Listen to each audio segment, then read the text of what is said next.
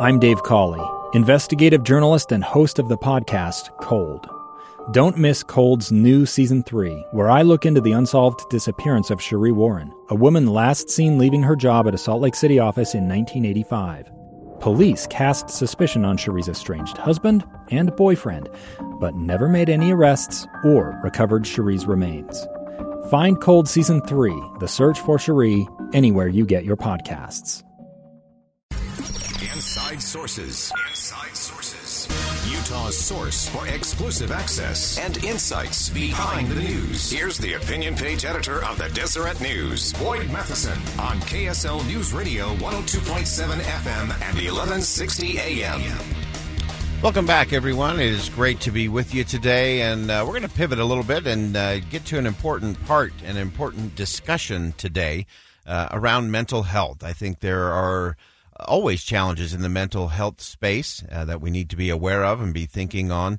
Uh, but particularly in the uh, the environment that we're in right now, so we need to know both for our own mental health, but also for those around us who might be strugg- struggling with various aspects of mental health. So I'm I'm really thrilled to be joined today by uh, Dema Ollerton, behavioral health supervisor at the University of Utah's University Neuropsychiatric Institute, or UNI, I think is how a lot of us refer to that. Uh, Dema, thanks for joining us today.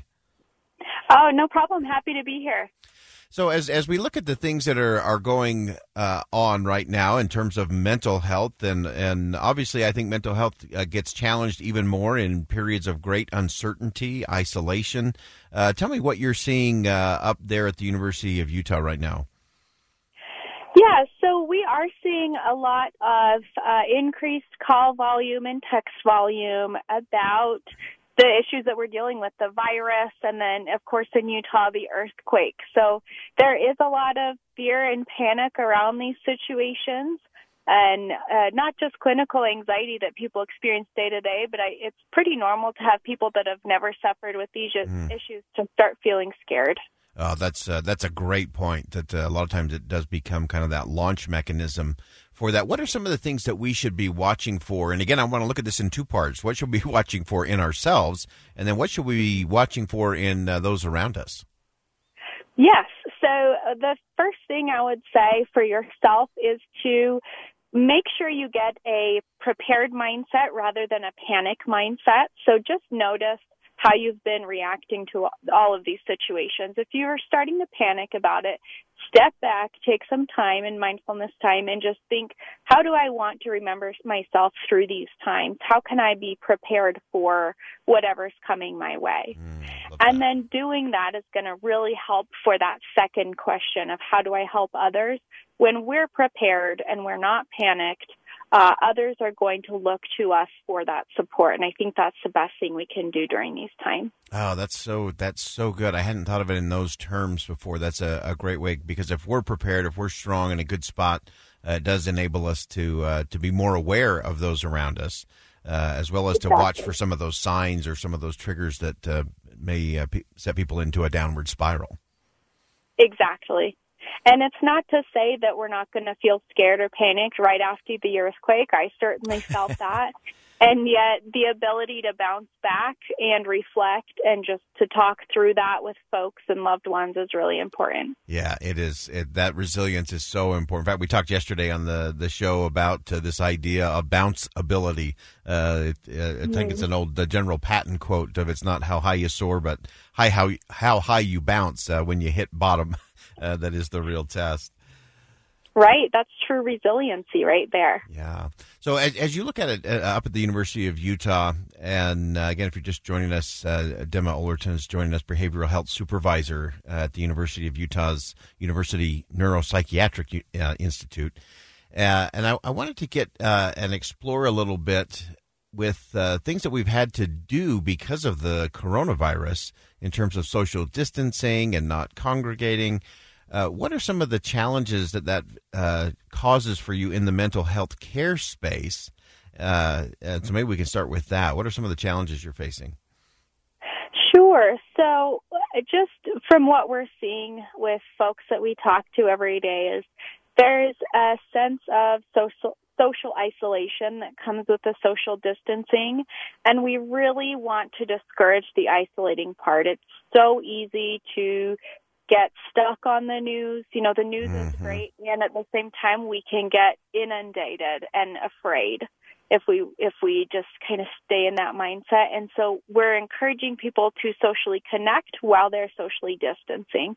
That's a new concept, but there are a lot of great ads, articles, you know, social media posts about how to do that. We recommend that people have uh, some video conferencing calls, phone calls, maybe even take a hike or a walk outside with one person um, every day so that you can keep connected with people. That's very important during this time. Yeah, absolutely. Uh, I also wanted to project forward a little bit. What have uh, what have you been learning uh, during this time uh, that might change the way you approach uh, mental health uh, in general? Whether that's obviously we're doing a lot of distance things right now in terms of remote care or mm-hmm. online care. are you seeing anything emerge or learning anything that you think will impact the the future of mental health care?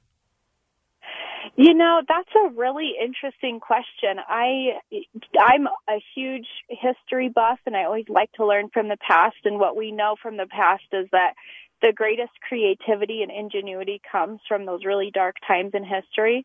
So I wouldn't be surprised if we do see a change in, you know, how we respond uh, in the mental health system. Where I'm in a place where I'm I'm already doing some remote um, healthcare work by texting and talking to people over the phone, but I'm certainly hearing an uptick of the telecommuting, um, the video conferencing for individual therapy. That could certainly become just a part of our our lives from now on. Mm, that's great. That's great. We've got just a couple minutes to, to go here. What are some of the uh, the resources or things that you want to make sure everyone has at the ready, again, either for themselves or for someone that they care for uh, as we continue through a, a really uncertain, stressful time? Absolutely. So I will just say that we at the crisis line are still here 24 7 um, throughout all of this. We want to support anybody. So you can call the Utah Crisis Line at 801-587-3000 and uh, that's staffed by master's level or higher clinicians. And you can also download the Safe UT app for free, um, just Safe UT for Utah. And we also are still doing our community visits. So if someone's really suffering, we can make a house visit. Of course, we're taking health precautions, uh, but call that number five eight seven three thousand, and we'll get you set up. We really want to be here for you.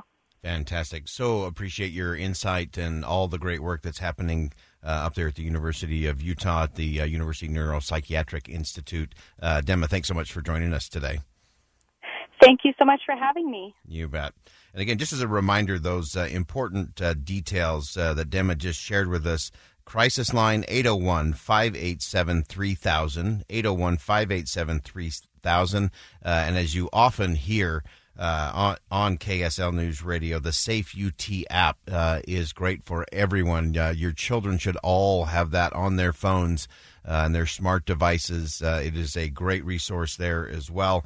and then just a good reminder that they are open for business up there. And if you feel like you need a visit or you need someone to swing by, uh, to check in or to chat with, uh, that they are uh, at the ready to do that in a smart way, a responsible way in terms of social distancing. So all of that can be done.